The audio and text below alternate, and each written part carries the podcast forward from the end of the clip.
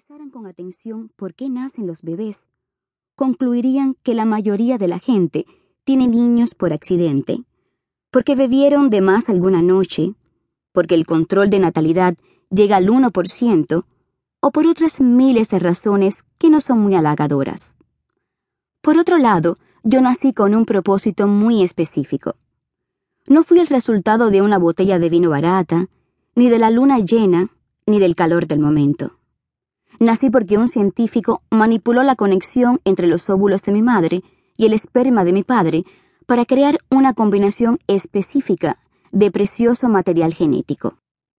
De hecho, cuando Jesse me dijo cómo se hacían los bebés, y yo, la gran escéptica, decidí preguntarles la verdad a mis padres, obtuve más de lo que esperaba. Me sentaron y me largaron el rollo habitual, por supuesto. Pero también me contaron que me eligieron entre los embriones específicamente porque podría salvar a mi hermana Kate. Te amamos incluso más, me aseguró mi madre porque sabíamos exactamente lo que obtendríamos.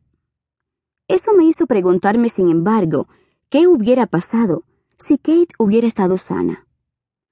La opción sería que todavía estaría flotando en el cielo o donde quiera que sea, esperando ser unida a un cuerpo para pasar una temporada en la tierra. Ciertamente no formaría parte de esta familia. A diferencia del resto del mundo libre, yo no llegué aquí por accidente. Y si tus padres se tuvieron por alguna razón, entonces es mejor que esa razón siga existiendo, porque cuando la razón desaparece, también lo haces tú. Las casas de empeño pueden estar llenas de basura, pero también son un buen caldo de cultivo para las historias. Diré si me lo preguntan, aunque no lo hayan hecho, ¿qué es lo que hace que una persona vende el diamante solitario nunca antes usado? ¿Quién necesita tanto el dinero para vender un osito de peluche al que le falta un ojo? Mientras me daba cuenta de eso, me preguntaba si alguien miraría el colgante que estoy a punto de entregar y se haría las mismas preguntas. El hombre que hay en la caja registradora tiene una nariz con forma de nabo y unos ojos tan hundidos que no puedo entender cómo ve lo suficientemente bien para llevar adelante su negocio. ¿Necesitas algo? pregunta. Todo lo que puedo hacer para no darme la vuelta y salir por la puerta es hacer como si hubiera entrado por error.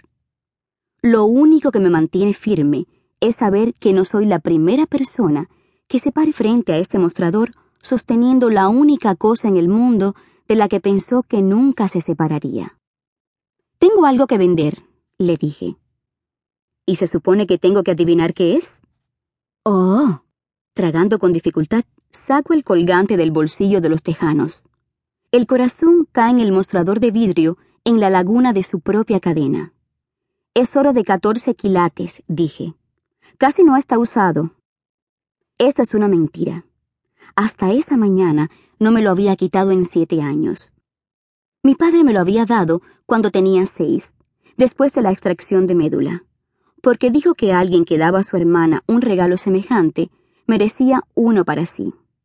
Viéndolo allí en el mostrador, siento el cuello tembloroso y desnudo. El dueño se pone una lupa en el ojo, lo que hace que vea de un tamaño casi normal. Te doy veinte. ¿Dólares? No, pesos. ¿Qué creías? Pero vale cinco veces eso, gemí. El dueño se encoge de hombros. No soy yo quien necesita el dinero.